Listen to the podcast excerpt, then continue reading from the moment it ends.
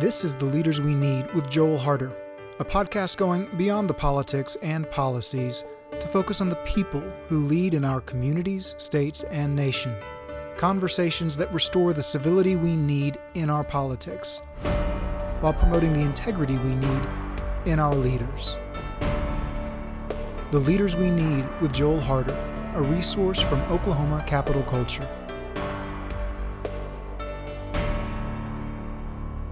Welcome back to the Leaders We Need podcast. I'm Joel Harder, the host of the Leaders We Need.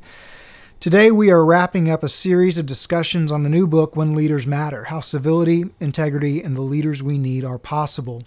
I'm joined again today by Cole Feix, founder of So We Speak, host of the So We Speak podcast. Cole, thanks again for being here and for all the discussions that we've had. It's been so great. Thanks for joining me one more time. Thanks for having me. Really, really glad to talk about this today. Well, Cole, we've discussed a number of topics leadership and civility, leadership and disagreement, leadership and prayer, leadership and controversy. For our last discussion, we're going to try to bring it all home if we can. We're going to talk about leadership and you. So, early in the book, we read about the role and function of leadership in society citing the work of Harvard business professor Ronald Heifetz. He talks about a social contract of sorts that exists in every society between leaders and people. And according to this contract, there are certain powers and authority, roles, responsibilities that we expect leaders to fulfill. But there's also real power and authority, responsibilities, and a role for all of us to play. And we should avoid the pitfall of confining all of our power to the ballot box. All of us can make our voice heard and become part of transforming the leadership culture beyond just our vote. The three step approach to engaging leaders presented in the book is one way to do that, but today let's talk practical. How do we put this approach into practice? Today, on The Leaders We Need, leadership, and you. When Leaders Matter How Civility, Integrity, and the Leaders We Need Are Possible by Dr. Joel W. Harder. Foreword written by Oklahoma Governor Kevin Stitt. In When Leaders Matter, Chaplain Joel Harder presents a three step approach to engage leaders and restore the civility we need in our politics while promoting the integrity we need in our leaders. When that happens, leaders will be able to work and inspire our communities, states, and nation to address the real problems we are facing and navigate a way forward that will benefit all of us. When leaders matter, how civility, integrity, and the leaders we need are possible. Available now on Amazon.com, Barnes & Noble, and BarnesandNoble.com. Okay, Cole, get us started. I would really like to hear how you're thinking on leadership or your opportunity to engage leaders specifically has changed or evolved or been impacted by reading the book When Leaders Matter? Well, there have been several things that I've been challenged in my thinking, and then there have been several areas where I just hadn't thought of that before. And one of the areas of challenge is around the topic of disagreement. Mm. And I come at that from both pers- this perspective of being disagreed with as a leader and knowing what that feels like. I think anybody who tries to lead anything is going to know what that feels like. Right. But then also looking at the leaders who are leading me and thinking, do I care about this person as a person? Or do I evaluate this person just based on whether or not I agree with their opinions or what they're doing? That distinction that you made between the person and the position was something that I really had to go back and think. You know, a lot of times I equate the two, yeah. uh, especially with political leaders. Yeah, um, I equate those two. People become a platform, mm-hmm. and uh, so I'm challenged to think person before platform. The second thing that I just hadn't considered as much is the role that I have when somebody is leading me of asking more for the leader thinking about what I can do as a person who's following to actually take part in the leadership process by asking more for the leader that I'm following. Mm. So, um, you know, when I think about politics, especially, and I think about the climate that most leaders have to navigate right now, I contribute to that. So, what is it that I can do to be a resource, to be an encouragement, to pray for the leaders that I'm following? And on an episode like this one, when we get practical, it's just that reminder of these ideas and the things that I've thought about during the book. I have the power to do something about. Exactly. And uh, it's not just a matter of thinking, man, I wish our situation would get better. Man, I wish our leaders would do better. Man, I wish people would build relationships with our leaders. It's the reminder that actually that's my job. Or, or man, the only way this gets better is if we change our leaders. Sure. Our vote and the blessing of democracy is not something to be squandered. Mm-hmm. The ability to choose our leaders, and there are certainly times when choosing new leaders is, is what's needed. But but these are the leaders we have, and you know the election may have just happened, or it may still be a few months away, and you do have the power to to make a difference today. Mm-hmm. It's not just it'll all get better if we can if we can just change leaders. Okay, may, maybe it will, maybe it won't, but you can start today transforming the leadership culture. There's a really important section at the end of the book on how to practically uh, engage leaders, how to put the things that you learn in, into practice. Uh, what are some of the things that you recommend? Some of the things that anybody listening can do to put the approach of when leaders matter into practice? Great question, and and let me just begin before I jump into these specific things. I was in D.C. a year ago or so, and I had the opportunity to visit with two members of Congress, one Democrat, one Republican. We had great conversation, and as as we were talking, you know, one of the things that kind of came out of that conversation uh, centered around this idea of wanting to transform culture. Obviously, they're serving in elected office at the at the you know level of our federal government and the United States Congress, and so changing cultures what they want to do, and they want to do it in a, in a very positive, meaningful way. And so it's just great insights. And we came up with there are three very important elements. If you want to change culture, there are three things. The first is you need to know what it is that we will accomplish through this change. And in the book When Leaders Matter, you know, we want to transform a culture of incivility into a culture of civility. We want to promote civility in our political discourse and we want to produce integrity in our leaders. So you need to know what it is you will accomplish. Secondly, you need the courage to act. So just what we were saying just now, you can start today. So you know what you're going to accomplish and have the courage to act and get started. But the third thing is this you need a strategy that will ensure success. And that's why I presented this approach in a three step process because at the end of this process, you know what it is you're trying to accomplish. It's going to equip you with the, the courage to act. And that's what we're going to talk about right now some things to begin doing now.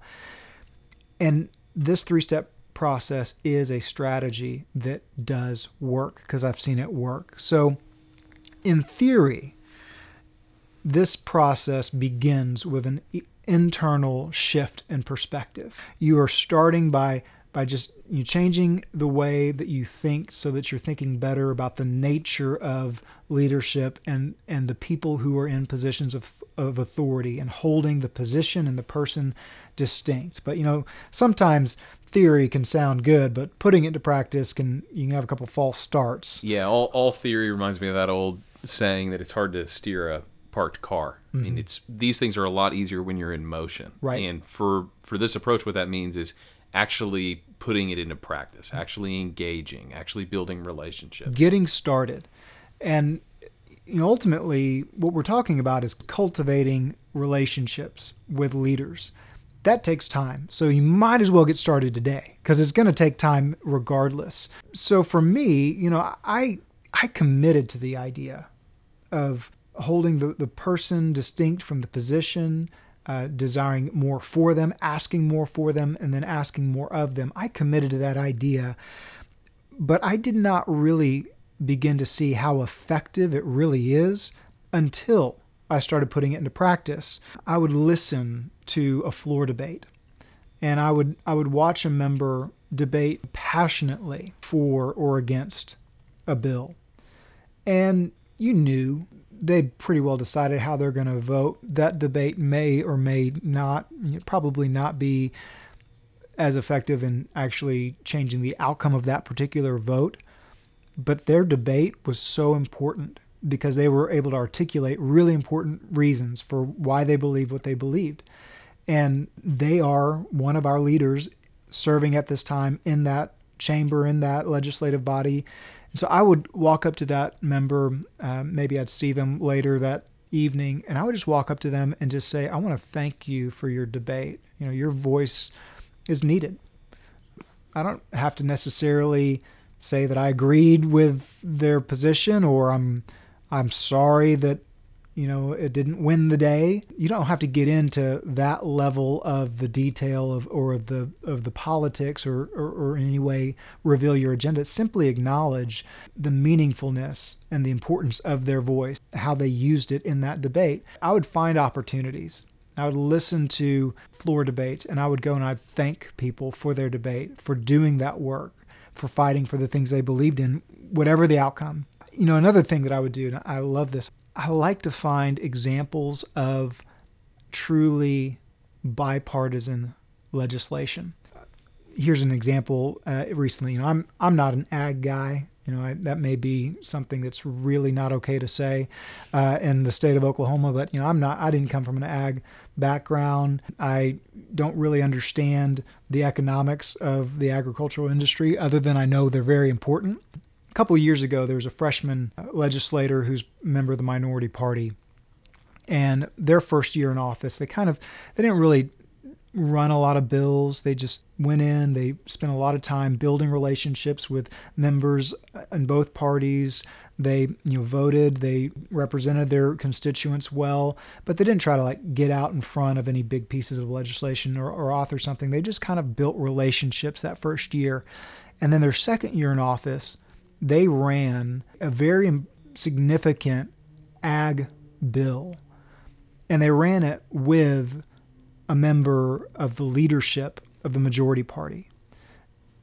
And I just thought that was a wonderful example uh, of one, not only skillful politics and skillful legislating, but their second year in office, they were able to really work and demonstrate bipartisanship to advance legislation that they believed was going to really help the ag industry. Again, I'm not getting into the merits up or down of, of that bill. I don't understand them enough to be able to really get into that. I would love, and I plan to have that particular member on a future uh, season and episode of, of this podcast. And so I'll let them share more. But just to be able to see that, and so to walk up to them and just to just say, I am really encouraged by your leadership and how well uh, you are representing the people of your district and, and how you are moving things forward for all the people in our state. Just this morning, one more example. I had just done the prayer for the opening of the House floor session, and I never just walk off the floor after I do the prayer. I always try to stay on the floor through at least the first bill or whatever the next thing on their agenda item is. I just think it's kind of disrespectful to have prayed and then come down and a member has put forth a motion. To me, it seems disrespectful to them to walk out before they've kind of seen that through. So I always wait and hear the first one. And so they were hearing a bill, and another member wanted to add a, an amendment to that bill. At the end of them raising that amendment, they voted to table that amendment. I know I'm getting into the weeds a little bit of the legislative process, but there's a reason. They tabled the amendment and then they voted and passed the bill. And it was really encouraging too because the author of the bill was very kind to the representative that was trying to put an amendment on the bill. And they actually said, I think it's a good amendment. Let's work on that for the future, but for the sake of right now, we're going to move this bill without that amendment. So I walked up to to a member that sits next to the one who offered that amendment, and I just asked a procedural question. Now I understand, in the big scheme of things, the bill's passed, that amendment's dead, but procedurally, like what actually happens to that amendment?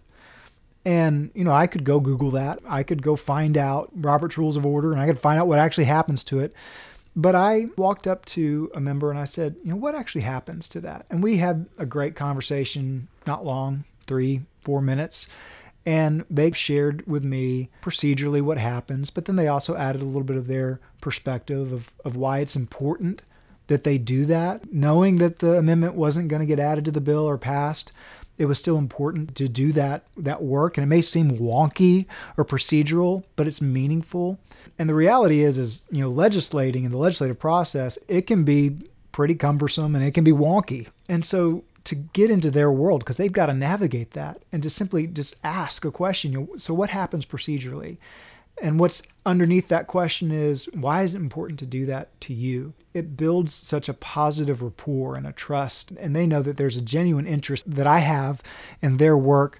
They don't wave magic wands and pass bills. They have to do hard work. And so, not just leading with, well, I they should just pass this law or pass this bill or get rid of that one. They can't wave those magic wands. It takes time, it, it's a process. So, really sympathizing with that work that they have to do, it's a great way to connect you with them. So, these are just a couple ways that I just began interacting and dialoguing and engaging with them that begins building that kind of positive uh, relationship and rapport they now look at me and know that, that I'm someone who's sincerely interested in them, in their leadership, and I am encouraging them to persevere even through uh, an amendment that didn't get added. Those are a couple examples, but in the book I give three tips. You know, not everybody is chaplain of the house and gets to stand on the floor of the house. I understand that, but this process is for anybody and everybody. So I give three quick tips for how you can get started today and you never guess where we're going to start.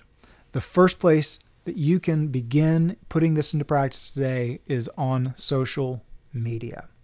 Well, I think that's, I'm glad you brought that up because it's easy to say, well, you're the chaplain, you get to do the in person stuff. Yeah. But most of us do encounter our leaders in almost every area on social media. Yeah.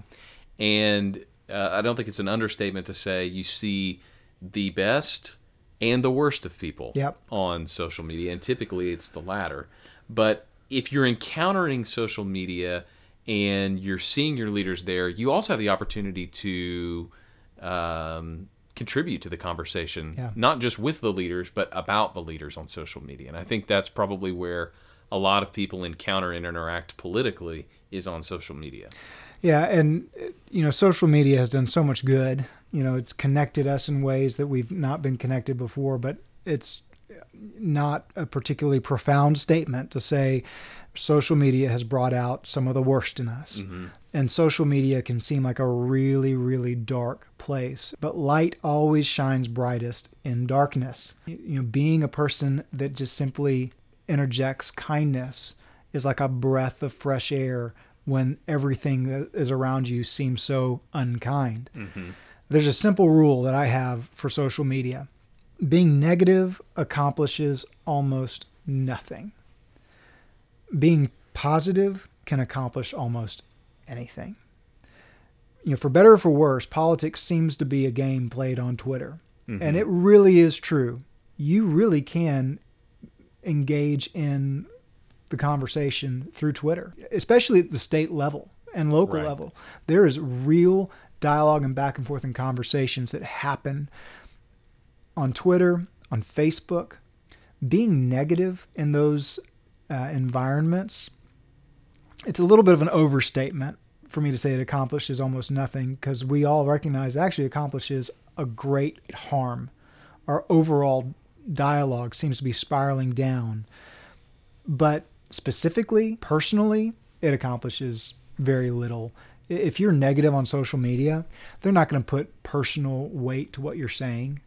If you're being negative, it's just contributing to the larger downward spiral of our, our civil discourse. However, if you'll be positive in that environment, it will be a breath of fresh air. And what it also does is it opens up other doors to engage them further. Never underestimate the power of 140 characters. Something as simple as representative just wants you to know I prayed for your family to be blessed today while you're at the Capitol. Have a great day. That really does impact them.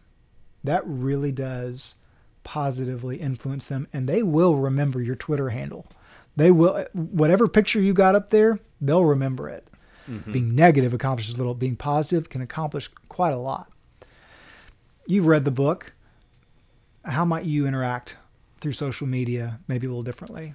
Well, it's it's definitely easy to act negatively on social media, uh, actively or passively, whether that's replying or whether that's just uh, retweeting things that you agree with or, or, or, comments maybe that are cutting or something like that. But you know, one of the things I think is a good rule of thumb for social media if, is if leadership is about relationships. Mm-hmm. And one of the things that social media does is it takes commentary basically and separates it from relationship. We have to keep in mind that we're still in relationship even on social media. Yeah. And so don't say something on social media that you wouldn't say in person. And so that doesn't eliminate everything that could be critical, but it's a great first step to say, would you say this in the context of a relationship?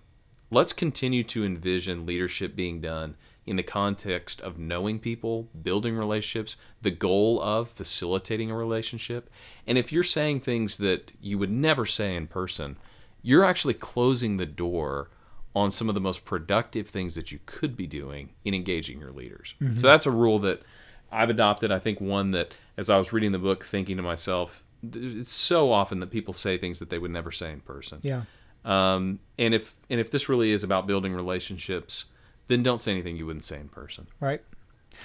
One more comment about social media. Really, it's been very encouraging to see how the elected representatives have become very important conduits of information to their districts. You know, the state health department is putting out a lot of really good data and important information statewide, and they've got everything kind of broken down. But then these legislators are going in and they're taking that data and they're they're making it very specific to their districts. And you've seen the Facebook and the Twitter profiles and pages of elected leaders kind of go into hyperdrive in the midst of all this as they are relaying very helpful and important information to their constituents. Especially in an emergency, we are looking to our leaders for information. Um, I was talking to this communications director, and you know he was sharing with me that the inability to do you know town halls or to engage with constituents in normal ways a lot of the members he's talked to uh, have been kind of surprised to find that they're actually more connected with their constituents in their districts because they've become more intentional of how they've used and utilized the social media platforms and digital communication. Obviously, they want to engage in person as well, but digital communication, social media is a powerful way to communicate and, and connect. And in a way, this particular emergency situation we've been in has just emphasized that engaging on social media is effective. Mm-hmm. The second way to engage leaders is through their office. You can call their office, you can email and engage them through their office. And why it's so important, there's two reasons. It's because they always have systems in place to respond to constituents. So when you go through their system and process of engaging them through their office, you are going to jump into their existing system that they have staffed and a process in place to be sure that you're actually engaging them. Now, I'll tell you, just like on social media, a lot of that engagement and a lot of those phone calls and emails can be pretty negative. So when they get one that's positive, it's a light in the darkness, it's a breath of fresh air. So utilize that process because it's there and it's there for you, and you are a constituent. They want to respond to you and connect with you. But there's a second reason why it's so important to engage through their office. Almost always, any correspondence that comes through their office will begin with a member of their staff. And in the Oklahoma State Capitol, most of our legislators have a legislative aide that serves you know them specifically, or sometimes a legislative aide will do that for two members. Uh, members of leadership often have multiple staff members, but there's going to be a staff member who will be the first person to see that correspondence. If you engage them in a positive way, the first person that is going to hear that and see that is their staff. And these are gatekeepers. These are people who are helping to get information and correspondence through into their member. And if you want to impact their office and their whole day, start with encouraging their lead, their their LA. And they are encouraged. LAs are just as as encouraged personally when they see a positive note that's meant for the member uh, as the member is. And so you you can not only just help encourage that leader, but you can also encourage their staff. And that can really change the environment of that office. The third tip that I would give is this engage them in person. Legislators, elected leaders, they're always out in the district whenever they can be. If they're not at the Capitol or in session, they, they're around the district, usually pretty easily by going to their website. You can kind of find or go to their social media uh, page and they'll they'll let you know where they're going to be. Find something that they're planning to attend and go to it. And when you go there, make a point to go to them and in person introduce yourself encourage them and say just what you'd say on Twitter or uh, or what you put in a in a in a message through their office say it to them in person. You know it may look like you're getting the typical political response you know the they'll you know thank you and that means so much. And you may wonder okay are they just saying that cuz they're a good politician or does it really mean something? Do it not just once but do it do it a second time. Or go to go to a third event do it a third time and what you will discover is they'll remember your face and they'll remember your name. And what will end up happening is they'll start seeking you out. You, you start engaging them in person in the community around the district, they'll start seeking you out because you've become a person of encouragement to them. You become a person that is that is challenging them to lead with integrity and it and they value that and now you're cultivating a kind of relationship that really can influence them to be a better leader. You know, most of our leaders at state and local office, you know, they're just they're good people who have a desire to serve, they're burdened to, to do the work of serving in this political office. And many of them don't necessarily have political aspirations to go on to higher office. But some of them do. If you will begin now, when they are a state rep or state senator when they are more accessible, just practically because of the logistics of having a smaller constituency. If you will begin engaging them and building a meaningful relationship with them now, who knows that as the wheels of their political fortune turn, you're not able to continue to be a meaningful, positive influence that's encouraging them to be a better leader down the road when they're serving in Congress or at higher levels of leadership in our state and nation. Yeah, I like that you included going through their office. That's an element I hadn't thought about, but um, it's set up for that purpose. You know, as you said, it's staffed. There's a system.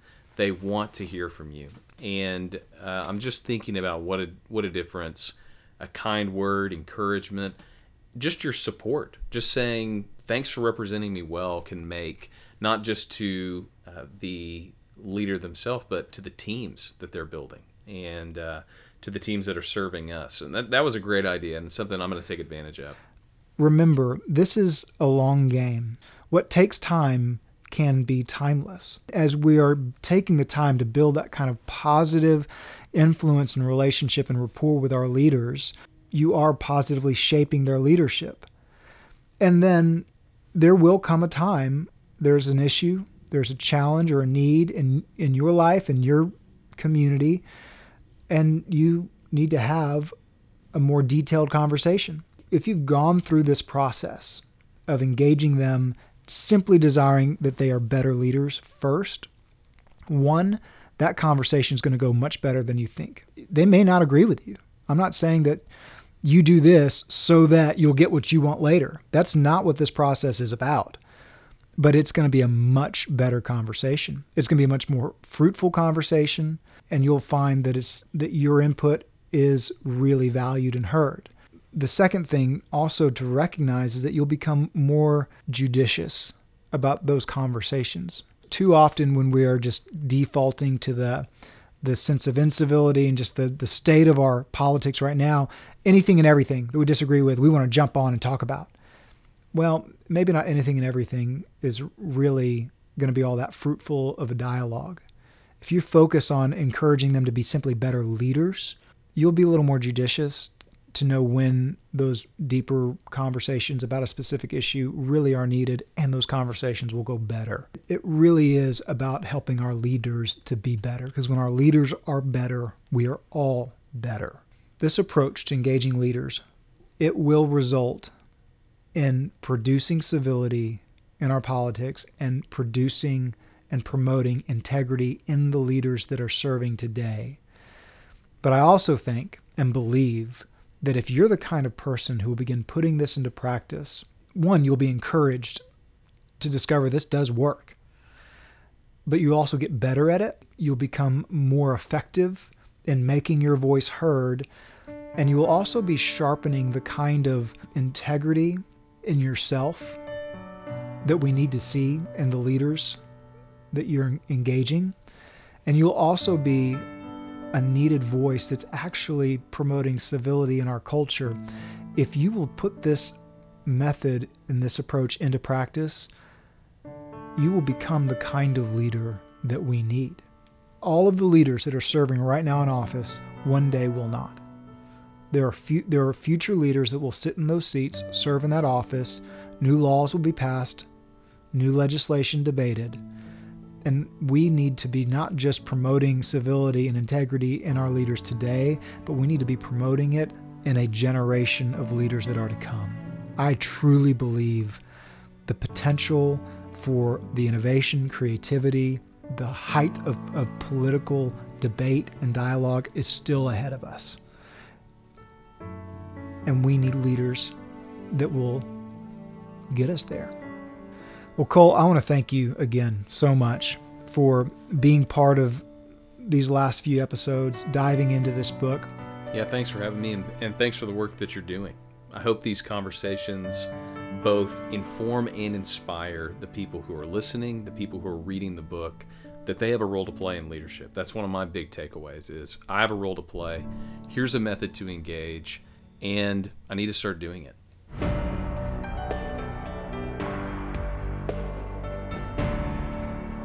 Thank you for listening to The Leaders We Need with Joel Harder, a podcast from Oklahoma Capital Culture. Oklahoma Capital Culture is a nonprofit organization shaping a culture of civility, integrity, and servant leadership among policymakers through non political and non-partisan engagement. Learn more about Oklahoma Capital Culture and how you can help shape the leadership culture at www.capitalculture.com. Original music heard on The Leaders We Need, provided by Scott Allen Matthews at mypodcastmusic.com.